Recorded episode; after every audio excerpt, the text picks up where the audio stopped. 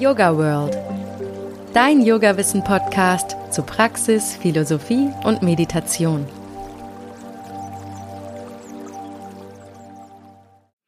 Hi und herzlich willkommen zum Yoga World Podcast. Wir sprechen hier im Podcast ja immer wieder davon, wie wir Aspekte der Yoga-Ethik in unseren Alltag integrieren können. Ist schon klar, dass wir uns jetzt nicht alle in Höhlen im Himalaya oder in den Wald zurückziehen und als Asketen den ganzen Tag meditieren können oder wollen. Aber auf die eine oder andere Weise kann man doch Verzicht üben. Das tun zum Beispiel Minimalisten und Frugalisten. So auch meine heutige Gästin Rena Münch, die Schatzmeisterin. Hallo Rena, freut mich, dass du dabei bist. Hallo Susanne, vielen Dank für die Einladung und ich bin schon gespannt, äh, wohin uns das Gespräch jetzt heute trägt. Rena gestaltet ihr gesamtes Leben privat und auch beruflich minimalistisch. Auf ihrem YouTube-Kanal berichtet sie davon. Außerdem ist sie Autorin und unterstützt als Mentorin Menschen auf ihrem Weg in einen minimalistischen Lifestyle. Aber jetzt bin ich neugierig. Rena, wie kam es dazu, dass du Minimalistin geworden bist? Ja, das kam eigentlich, muss ich sagen, mit der Zeit. Also es hat da schon einen Auslöser gegeben. Ich würde jetzt fast sagen, ich war zuerst auf dem sparsamen, genügsamen, also frugalistischen Weg. Das kam dadurch, dass ich, als ich noch jung war, sage ich jetzt mal, mit 20 schon immer einen großen Traum hatte. Und das war einmal mit einem leeren Koffer nach New York zu fliegen und mit einem vollen Koffer wieder zurückzukommen. Und diesen seltsamen, also aus meiner heutigen Perspektive betrachtet, diesen seltsamen Wunsch, den habe ich mir dann tatsächlich mit einer Freundin erfüllt. Und wir haben dann wirklich da geshoppt. Wir haben uns natürlich auch Dinge angeschaut und hatten dann am letzten Tag auch nur noch einen Dollar und das Geld für, fürs Taxi übrig. Und von dem einen Dollar haben wir uns dann Bagels gekauft. Vier Stück hat's damals, 99 war das ungefähr Vier Bagels hat es damals gegeben für einen Dollar. Und ja, also dann kam bei mir eben ja dieses ganze Shopping-Thema und das habe ich dann so ein bisschen weitergemacht, bis dann natürlich ja das Bankkonto, sage ich mal, rot war. Und ich hatte dann auch ähm, 10.000 D-Mark waren das damals ähm, Schulden. Ui. Und da musste man natürlich dann was machen. Da kam der Weckruf, der kam in Form eines Anrufs meiner Bankberaterin. Und da wusste ich schon, was los ist. Und innerhalb von zwei Jahren habe ich das dann auch erfolgreich abgebaut und wollte natürlich da auch nicht weitermachen. Also für mich war klar, äh, rückblickend betrachtet ein positiver Weckruf. Und ab da habe ich dann meine Finanzen in die Hand genommen, habe mich weitergebildet, habe äh, Seminare besucht, Bücher gelesen, Kurse und so weiter. Und ähm, ja, investiere auch seither regelmäßig erfolgreich mein Geld, also alles, was so übrig bleibt. Und ja, Schritt für Schritt kam dann der Minimalismus ins Leben, weil wir eben, also weil ich auch öfter mal umgezogen bin und es ist ja so der typische Klassiker, äh, dass man dann eben anfängt auszumisten, ähm, habe mich dann auch räumlich mit meinem Mann zusammen immer mehr verkleinert, äh, bewusst verkleinert und ähm, ja, so sind wir dann eigentlich zum Minimalismus auch gekommen. Und kannst du noch mal kurz erklären, was jetzt genau die Definition von Minimalismus ist und was Frugalismus ist? Mhm. Das ist eine gute Frage, denn oftmals wissen Menschen gar nicht so richtig weder mit dem einen noch mit dem anderen Begriff äh, was anzufangen. Also der Minimalismus, das ist einfach die Konzentration und die Reduktion aufs Wesentliche. Das findet bei vielen so statt, dass, dass man eben auch weniger konsumiert und wenn man konsumiert, bewusst konsumiert, dass man nur sich mit Dingen umgibt, die einem wertvoll sind, die einem nützlich sind, die einem vielleicht sogar Freude bereiten. Also hier ganz klar im Fokus die Reduktion und die Struktur, die Einfachheit. Und der Frugalismus, das ist einfach eine, wenn man jetzt mal aus dem Englischen das Wort frugal nimmt, das ist ja da in, übersetzt wird es mit Sparsamkeit oder Genügsamkeit. Und es ist einfach ein Lebensstil, der dann in der Finanzkrise nochmal ich sag mal, Fahrt aufgenommen hat. Und der Frugalist an sich lebt sparsam, versucht aber eine hohe Sparquote monatlich zu erreichen, um dieses Geld zu investieren, um dann möglichst, ich sage jetzt mal, frühzeitig aus dem normalen Arbeitsleben auszuscheiden. Genau, also es gibt ja diese berühmten äh, Sätze oder Sprüche, äh, Bücher gibt's da ja auch drüber, Rente mit 40, das hat vielleicht ja jeder schon mal gehört. Das ist ja so, ich sag mal, das ist wie so eine Art für mich ist es persönlich eine Metapher, denn natürlich es gibt äh, Menschen, die das durch einen frugalen Lifestyle erreichen und erreichen können und auch schon erreicht haben. Aber ähm, für mich persönlich ist es eine Metapher, weil ich sehr gerne, also auch wenn ich jetzt vielleicht, sagen wir mal, an dem Punkt schon sein könnte, ich denke mir mit 40 nicht mehr zu arbeiten. Also ich sag mal, wenn man sein Hobby zum Beruf macht und die Dinge gerne macht, dann ja, dann arbeitet man auch weiter. Ja. Und wann planst du dann deine Rente? Also ich äh, möchte bis 110 arbeiten, also oder so lang wie wie ich dann eben hier auf der Erde bin. Und ich kann natürlich verstehen, wenn Menschen körperliche Arbeiten verrichten oder in der Pflege arbeiten. Das verstehe ich absolut, wenn man da sagt, okay, ich muss es ja selbst auch bewerkstelligen, ich muss da ja fit sein. Aber ja, ich für mich, also die Tätigkeit, die ich so tue, denke ich, ist auch bis ins hohe Alter möglich. Und im Minimalismus selbst gibt es aber nochmal verschiedene Strömungen, oder? Ah, da gibt's ganz viele. Also das ist ja wirklich Auslegungssache. Also ich habe ja wirklich auch mit sehr vielen Menschen zu tun, habe ja auch so ein, ich sag mal, so einen Kreis von Minimalisten. Und da gibt's ja die verschiedensten, die, die jetzt sagen, ich äh, wohne jetzt in einem Tiny House und habe nur 100 Gegenstände. Ähm, es gibt aber auch ganz, ich sage jetzt mal, wohl situierte Menschen, die durchaus auch als wohlhabend oder reich bezeichnet werden können, die aber auch Minimalisten sind und einfach sagen, ich ich mag einfach nicht dieses zu viel, diese zu vielness, nenne ich das immer, äh, in den Räumen oder auch ähm, die per se nicht gerne konsumieren. Also genau, da gibt's verschiedene Strömungen, wie du sagst. Mhm. Könntest du mal kurz zusammenfassen, was für Vorteile mir ein minimalistisches Leben bringen kann? Ja, also es ist wirklich, es sind so viele Vorteile, dass ich eigentlich gar nicht jetzt weiß, wie ich anfangen kann. Vielleicht fangen wir mal an, äh, sagen wir mal bei einer, bei einer Kaufkette. Das finde ich, zeigt das immer ganz schön. Also wenn wir uns jetzt was kaufen, dann müssen wir uns ja erstmal informieren drüber. Also zumindest ich mache das so, weil wenn man jetzt ganz unbewusst einfach so losgeht in die Stadt und man kauft sich was, das ist ja dann eher so, ja, kopflos, das ist ja dann fast schon wie es eben die meisten Konsumenten tun. Also wenn wir jetzt aber bewusst kaufen oder auch selbst wenn wir unbewusst kaufen tatsächlich, wir informieren uns, wir ziehen uns an, gehen in die Stadt. Also da ist schon mal das Thema Zeiten sehr großes. Als Minimalistin, wenn du diese Sachen eben nicht tust oder weniger tust, das heißt ja nicht, dass wir nichts kaufen oder niemals äh, in die Stadt gehen, äh, dann hat man auf jeden Fall schon mal einen wirklich großen Zeitgewinn. Also das Thema Zeit, finde ich, ist für mich persönlich auch wirklich ein sehr großes Thema.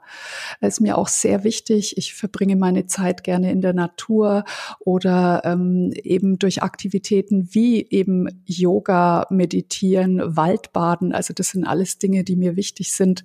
Was man dann noch sagen kann, wenn wir wieder zur Kaufkette zurückgehen, wenn man natürlich dann nach Hause kommt, dann hat man sich jetzt was gekauft. Das muss man dann auspacken.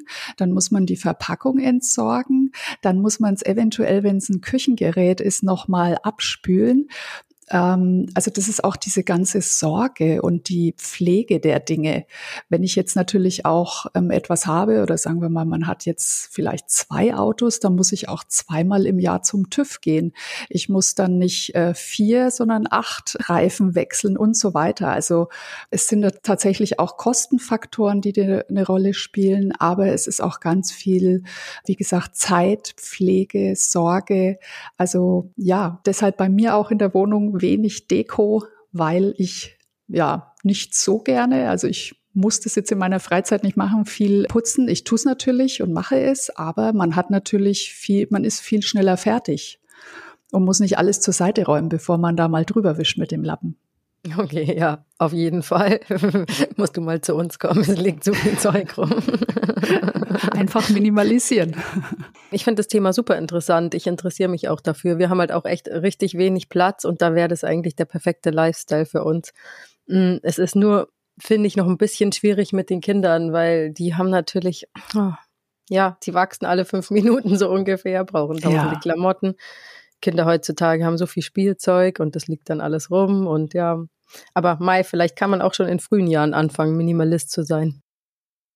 Genau, genau. Ich sage aber auch immer mit Kindern, also ähm, natürlich, ich habe jetzt dann auch ähm, später spreche ich äh, mit einer Freundin, die wohnt in einem Tiny House auf 40 Quadratmeter mit drei Kindern. Also es geht, aber man muss sich da natürlich so ein paar, ähm, ich sag mal, die hat so ein paar Hacks, ne? die hat so eine Wäscheleine, die kann man nach oben ziehen und so weiter. Also das ist alles dann, äh, die Wohnung an sich oder das Haus ist natürlich schon sehr äh, wie soll ich sagen, strukturiert und geplant ähm, gebaut worden, ne? dass da eben auch jeder Zentimeter ausgenutzt wird. Und an und für sich sage ich immer bei Kindern, ein Kind ist ja ein Individuum. Also ich habe keine Kinder, aber ich sag's immer meinen Klientinnen, die Kinder haben und dann sagen, ja, jetzt bin bei mir in der Wohnung ist jetzt alles minimalistisch, aber das Kinderzimmer sieht aus. Da sage ich immer, Klar, du kannst es natürlich vorleben, aber dein Kind ist ja noch ein Individuum und äh, das ist ja das Zimmer, das Reich deines Kindes. Also da jetzt einzugreifen und zu sagen, ich misste da jetzt einfach mal aus, wenn er oder sie in der Schule ist, so geht's dann nicht. Also das wissen wir ja, glaube ich, alle, dass Kinder sich schon sehr mit Gegenständen identifizieren auch. Und ich finde, das muss dann auch nicht sein. Also ja, wenn man da ein bisschen aufräumt und das vorlebt, dann kann das ja sein, dass die Kinder das dann auch irgendwann übernehmen, wenn sie größer sind. Ja, da hast du total recht. Vor allem, man, es ist auch immer total schwer zu beurteilen, was dem Kind wichtig ist und was nicht. Ich habe genau. heute Morgen altes Pflaster von der Haarbürste meiner Tochter abgemacht, weil ich das ekelhaft fand. Und war das schlimm für sie? Es war richtig schlimm für sie, ja. Weil das war das Schönste, das schönste Pflaster. Ach. was sie jemals gesehen so hat, so ungefähr. Ja. ja, also Kinder sind wirklich fantastisch. Ah, naja, nochmal zurück zum Minimalismus. Ähm, dein eigener Podcast heißt ja Willkommen im Sparadies. Das fand ich so nett. Was ist denn das Sparadies? Ja, das Paradies ist einfach für mich die Verbindung aus Minimalismus und Frugalismus.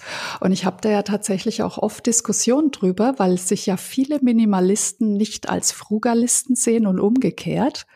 Und ich für mich, also das ist einfach mein Lebensstil und das, das Wort, das war irgendwie so eine spontane Kreation, die dann irgendwann aufkam, weil ich eben schon sparsam lebe und das auch bewusst.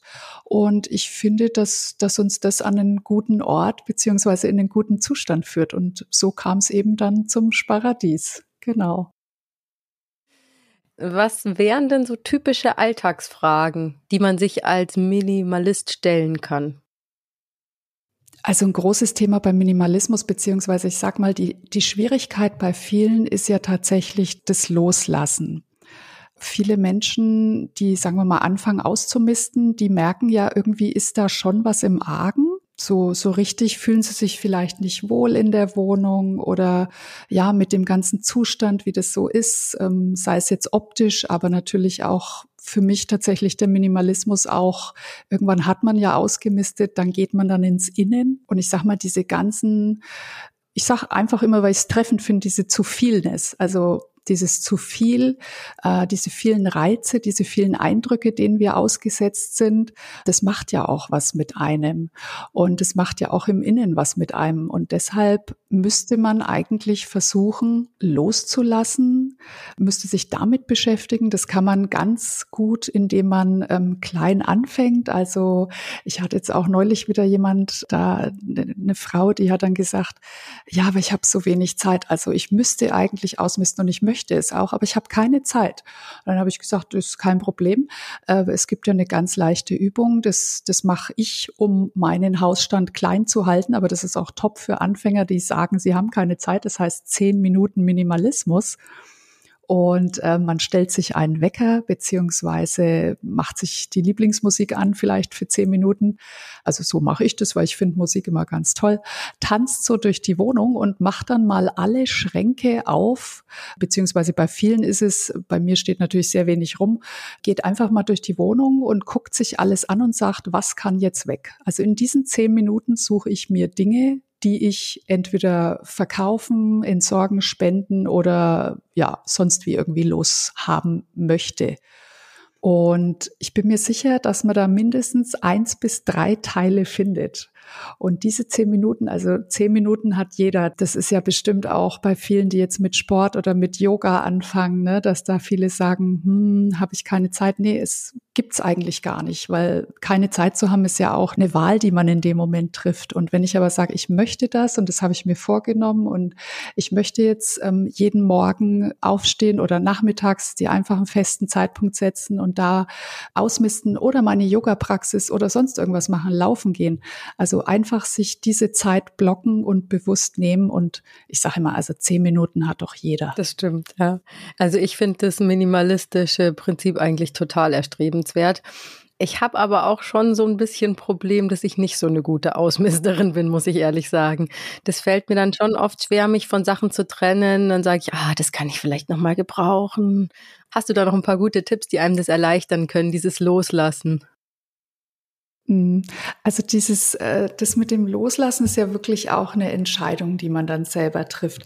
Ähm, man kann sich natürlich auch fragen, warum habe ich da denn jetzt so Probleme, das loszulassen? Also, dass du mal in dich gehst, was natürlich auch immer vielen hilft, ist vielleicht, ähm, die jetzt weniger so im Innen bewusst mit sich arbeiten können, mal Fakten einfach. Also mach einfach mal, du hast ja bestimmt einen Bereich bei dir zu Hause, den da gehst du vielleicht jeden Tag so dran vorbei und sagst dir so, oh, der ist so ein bisschen, das möchte ich jetzt mal geklärt haben, da diesen Schrank oder diese ja, Ecke. Den habe genau. ich. Ja. Und da machst du dir einfach ein Foto, also ein Vorherfoto, so wie es jetzt da aussieht, und nimmst dir das wirklich, wie gesagt, vor, ähm, nimmst dir eben dann eine Box und machst es entweder zehn Minuten, wenn du sagst, ich habe so Schwierigkeiten, Dinge loszulassen, oder du sagst, also diesen Bereich, diese eine Ecke, das ist ja wirklich meistens recht überschaubar, den misste ich jetzt heute aus, da gehe ich jetzt heute mal ran. Und auch wenn es nur zehn Minuten sind, dann machst du ein Nachher-Foto und dann vergleichst du das. Und dann hast du vielleicht die Fakten wirklich so vor dir liegen und kannst wirklich sehen, oh, das ist es. Und was natürlich da auch hilft, ist, sich Dinge zu visualisieren. Also vielleicht dir zu sagen, ich meine, schließ einfach mal die Augen, geh jetzt mal, wie du es immer machst, zur Tür rein und jetzt gehst du da an dieser Stelle vorbei. Ich weiß nicht, welche ist das bei dir? Ist das der Eingangsbereich oder die Küche? Ein Bauernschrank hinter dem Flur hinter dem Eingangsbereich. Genau, also, also wir schließen jetzt die Augen und du kommst jetzt gerade zur Wohnung rein, warst gerade irgendwie einkaufen oder hast irgendwie, ne, gehst jetzt da an diesem Bauernschrank vorbei und da denkst du dir jetzt ja bestimmt schon wieder, ach nee, dieser Bauernschrank, also der ist ja, aber heute misste ich den mal aus und jetzt mit geschlossenen Augen stellst du dir jetzt mal vor, wie möchte ich denn, dass dieser Bereich aussieht? Was ist denn der Traumbereich, dass wenn du das nächste Mal zur Tür reinkommst, wie überrascht wärst du denn und wie happy wärst du denn, wenn dieser Bereich plötzlich so aussieht, ganz klar und strukturiert.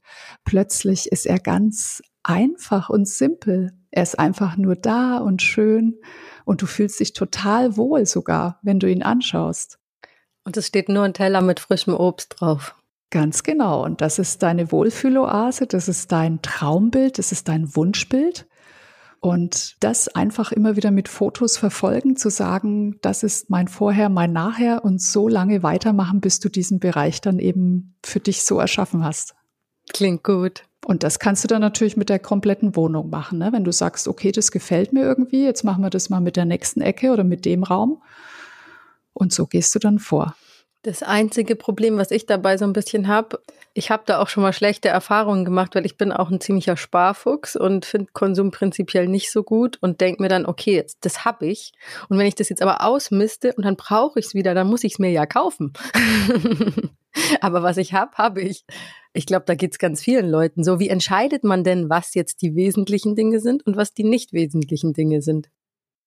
Mhm. Also es gibt ja, es gibt ja da auch einen Trick. Bei mir ist es ja so, ich mache ja die Vier-Box-Methode beim Ausmisten.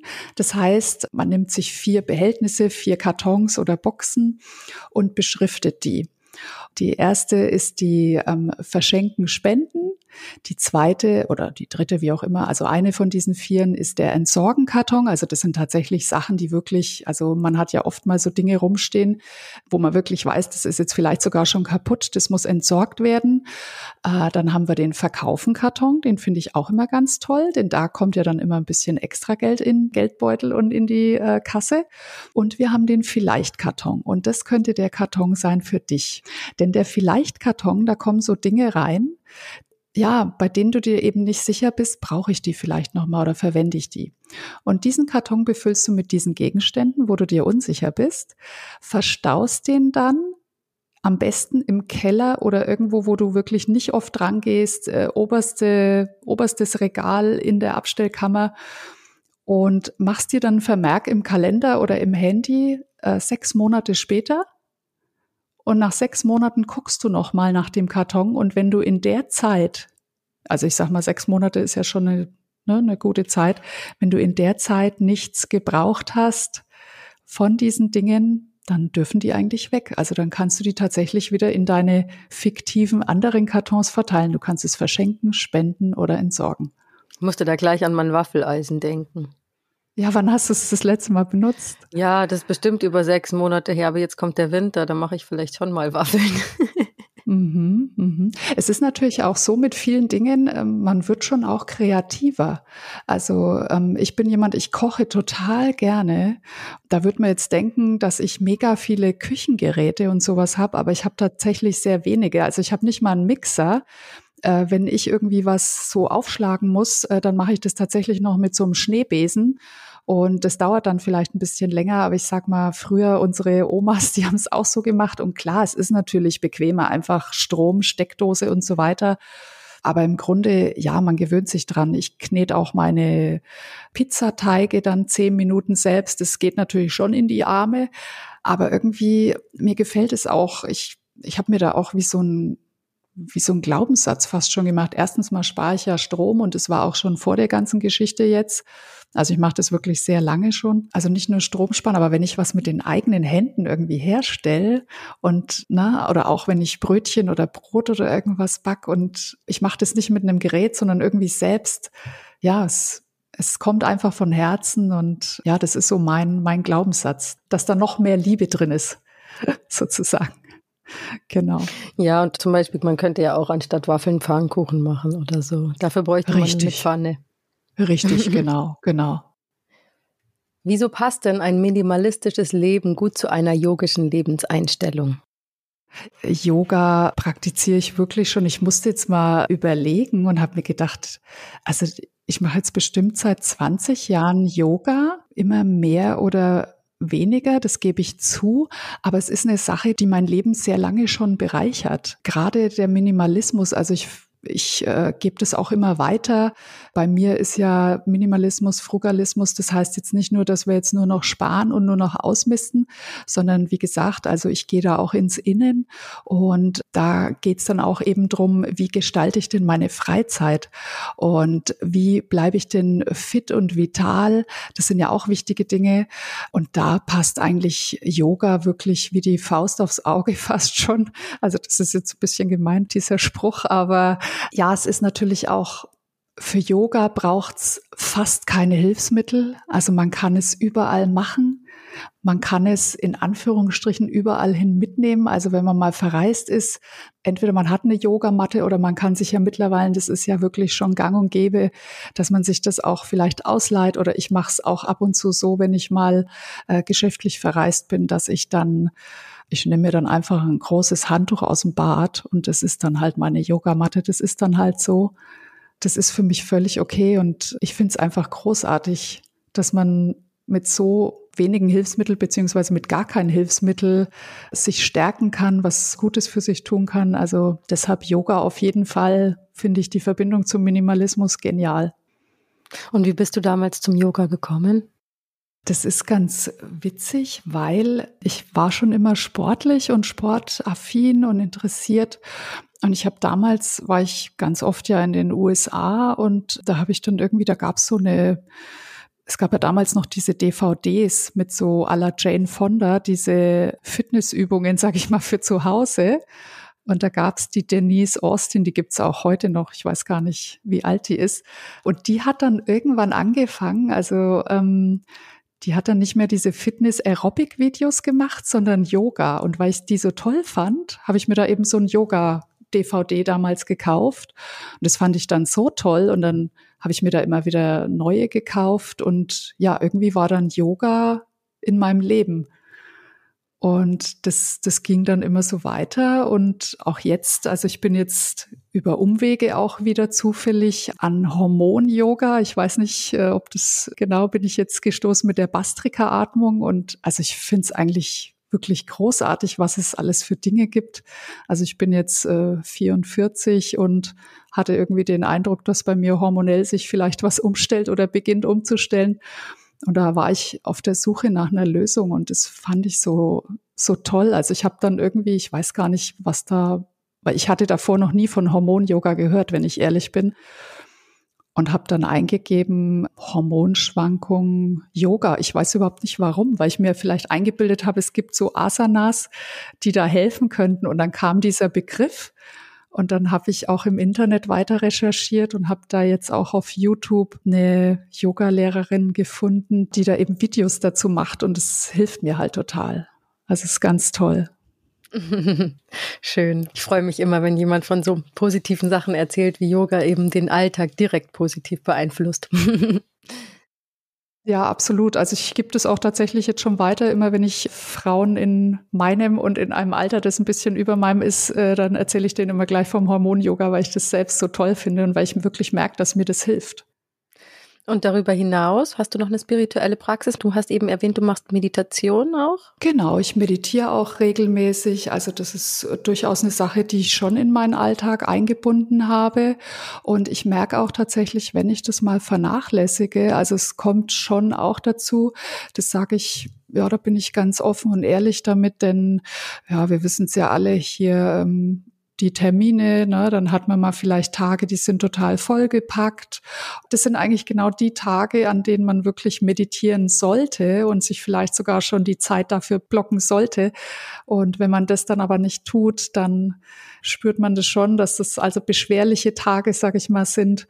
Und da äh, bin ich dann immer ganz froh, mich dann zu besinnen. Also das kommt dann auch immer ganz automatisch, dass ich sage, also stopp, jetzt ist irgendwie mein Limit erreicht, meine Grenze. Jetzt, ich muss jetzt mal meditieren. Ich ne, muss jetzt mal wieder ein bisschen in mich gehen.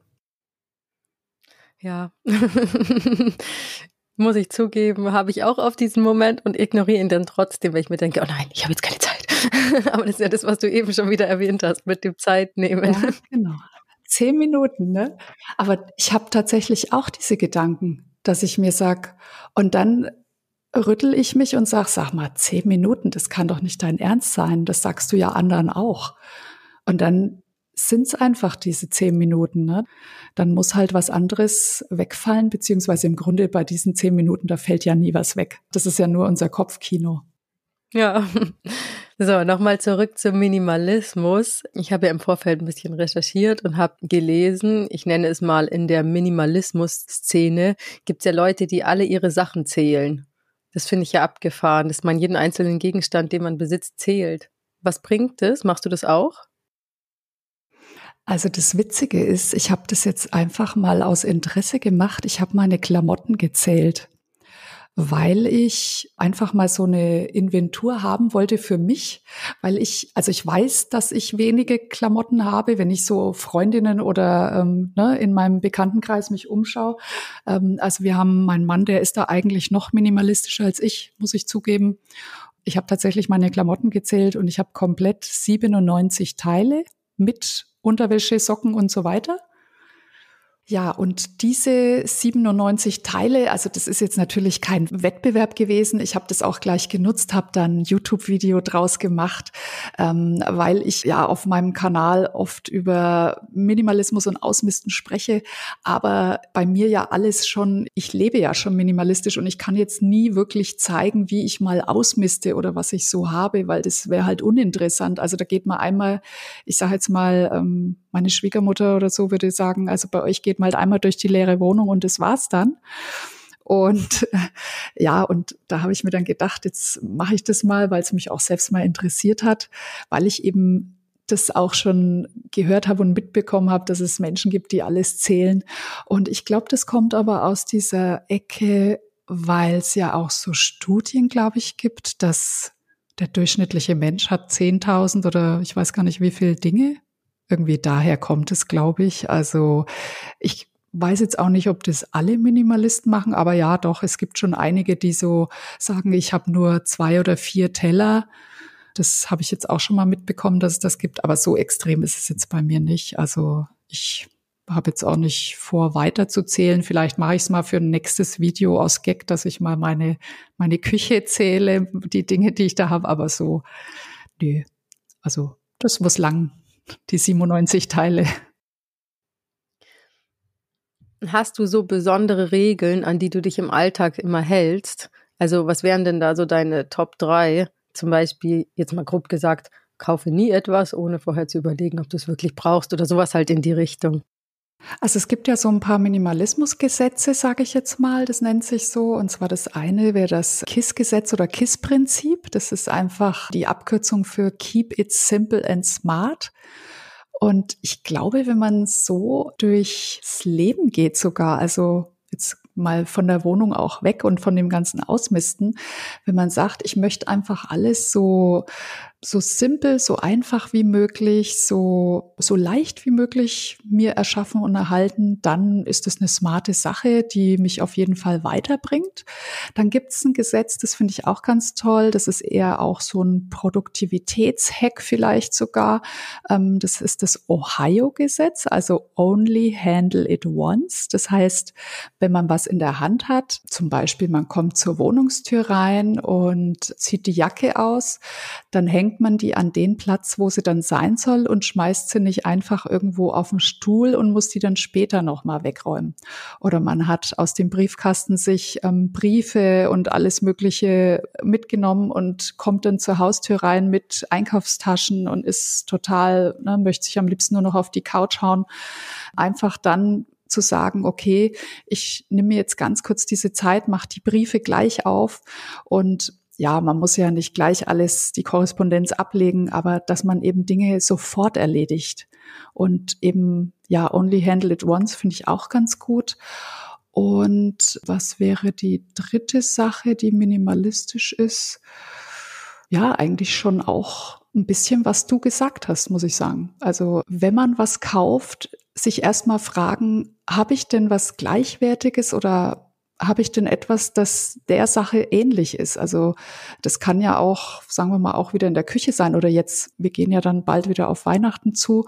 Ähm, wie ist das denn mit äh, Dekoartikeln und Weihnachtsartikeln? Habe ich denn vielleicht was, was ähm, oder auch so andere Saisonsachen, ne, dass man sagt, jetzt brauche ich denn jetzt wirklich noch mal dieses Deko-Teilchen oder kann ich mir das vielleicht selbst auch irgendwie ja, aus Dingen, die ich bereits habe oder aus Naturmaterialien äh, zusammenstellen. Also solche Dinge, genau. Und nochmal zum Frugalismus, wenn wir bei den Tipps sind, was wären deine Top 3 Spartipps? Ja, Top 3 Spartipps auf jeden Fall bei Lebensmitteln, weil ich finde, dass das immer so das ist, was man am meisten sieht, auch wo viele vielleicht sagen, sie könnten da viel sparen. Also auf jeden Fall mit einem Plan beziehungsweise mit einem Einkaufszettel einkaufen gehen und sich vorher auch ähm, Gedanken drüber machen, was, was möchte ich denn die Woche über essen? Also jetzt weniger dieses spontan, ach, der Kühlschrank ist leer, jetzt gehen wir mal einkaufen, weil dann ist es ja oft so, dass man sich einfach irgendwie irgendwelche Sachen mitnimmt und dann fehlt dann zu Hause doch wieder die Hälfte, also auch die Zeitersparnis. Was man jetzt hm, beim Strom vielleicht, dass man da mal vielleicht so Kategorien durchgeht, also auf jeden Fall auf LED-Glühlampen setzen und also was viele vielleicht auch nicht wissen, ist zum Thema Wasser. Also was ich gerne mache, ist tatsächlich kalt duschen und das jetzt nicht Also nicht von Anfang an jetzt und ich dusche aber an sich sehr äh, lauwarm. Und äh, warmes Wasser, das kostet ja auch Geld und es wird ja erstmal aufgeheizt und ähm, ja auch vielleicht jetzt keine Vollbäder sich einlassen, solche Dinge. Also durchaus auch mal das kalte Duschen, das ja tatsächlich auch fürs Immunsystem stärkend ist, dass man das mal in Betracht zieht. Ja, genau. Passt auch zum Yoga. Das ist da auch so ein, ein Tagestipp immer. Kalte Dusche. Mal angenommen, ich fand das jetzt alles ganz interessant, was du gesagt hast und finde das ganz toll und will das jetzt auch versuchen. Was wäre jetzt mein allererster Schritt als Minimalismus-Starter? Also ich würde immer mit dem Kleiderschrank anfangen. Der Kleiderschrank, finde ich, ist prädestiniert, um mal zu sagen, ich, ich reduziere. Als letzten Ort würde ich immer sagen, die Küche, weil die Küche, da da kann es schon echt, da verstecken sich viele Dinge, an die man vielleicht gar nicht gedacht hat mehr. Oder äh, das sind auch von der Menge her viele Sachen. Aber ich finde, man kann durchaus mit dem Kleiderschrank anfangen und dann vielleicht sich einfach mit der Vier-Box-Methode behelfen. Also, dass man da schon strukturiert rangeht und jetzt nicht einfach hier sagt, ich räume alles raus und dann wieder rein.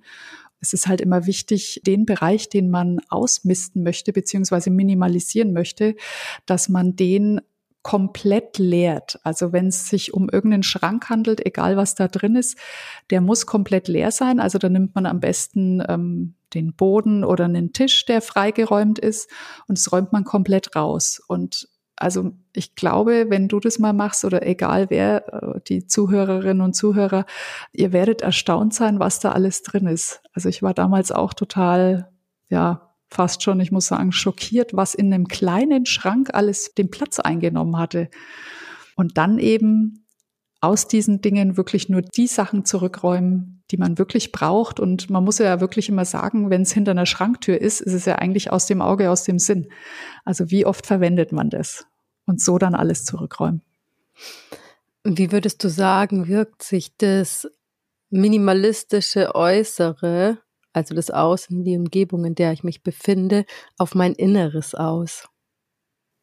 Ja, es ist natürlich ganz klar, dass äh, wir da weniger visuellen Reizen natürlich ausgesetzt sind. Und eben, äh, was wir am Anfang des Gesprächs ja hatten äh, mit der Kaufkette oder übertragen, dass wir ja durch diese vielen Reize oder vielen Dinge, die wir in unserem Leben haben, natürlich auch mehr Sorge vielleicht sogar haben und uns mehr kümmern müssen. Wir müssen es mehr pflegen. Das sind auf jeden Fall die Pluspunkte am Minimalismus, die, finde ich, bereichernd sind. Mhm. Hast du vielleicht noch eine Geschichte aus deiner Arbeit als Mentorin, die dich mal besonders berührt hat für uns? Äh, da gibt's ganz viele. Jetzt mal eine relativ aktuelle.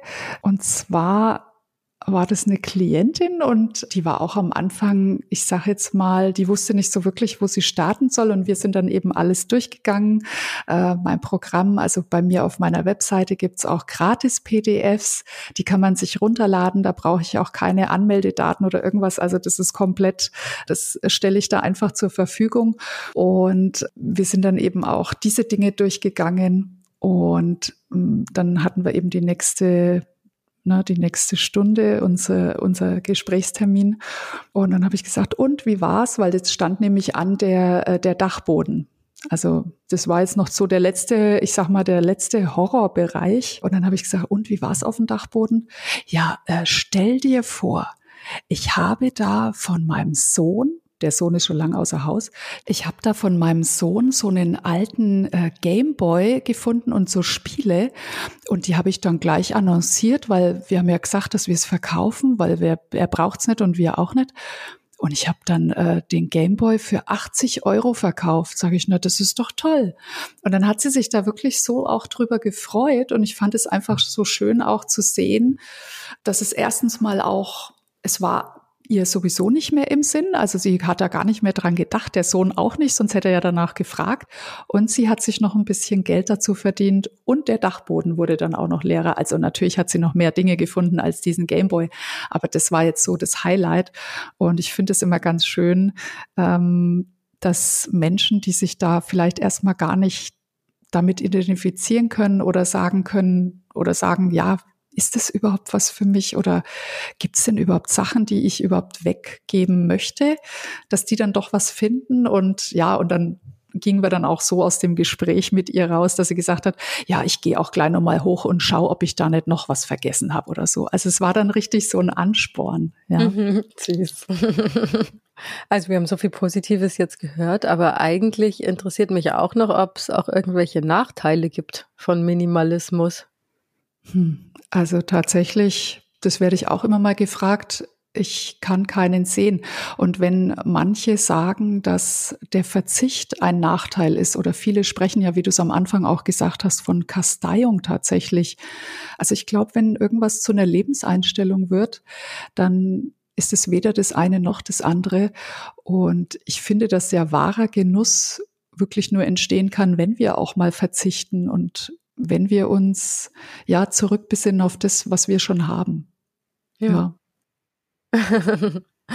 oh, sind ja eigentlich schon perfekte Schlussworte, aber es gibt noch eine letzte Frage und zwar kommt ja fast zum Schluss immer unser Mitbuster. Rena, was ist für dich der größte Mythos, der über Minimalismus kursiert? Ja, also Minimalismus muss ich ganz ehrlich sagen, und da bin ich auch groß dabei und sage das wirklich so oft es geht. Minimalismus ist wirklich mehr als Ausmisten. Also Ausmisten, wenn man das so nimmt, ist eine klitzekleine Kleinigkeit, eine Episode, die zum Minimalismus führt. Und Minimalismus ist mehr als Ordnung halten, aufräumen. Das äh, startet immer im Außen. Deshalb glauben wahrscheinlich viele, dass es sich hier nur ums Aufräumen, Ordnen und Ausmisten handelt. Aber Minimalismus ist tatsächlich auch eine Lebenseinstellung, ein Lebensstil, der auch sehr das Innen und ja, den Blick aufs Wesentliche eben schärft. Also das ist für mich Minimalismus. Mir ist gerade auch noch eingefallen, als du das gesagt hast, es ist ja eigentlich auch total gut für die Umwelt. Genau, also darüber haben wir jetzt gar nicht gesprochen, das stimmt. Ähm, es ist auf jeden Fall sehr ressourceschonend. Also ähm, das ist ähm, auch Teil meines Coachings, weil mir das auch persönlich sehr wichtig ist. Und ich glaube, wir wissen ja alle, ähm, ja, dass es jetzt sozusagen fünf vor zwölf ist.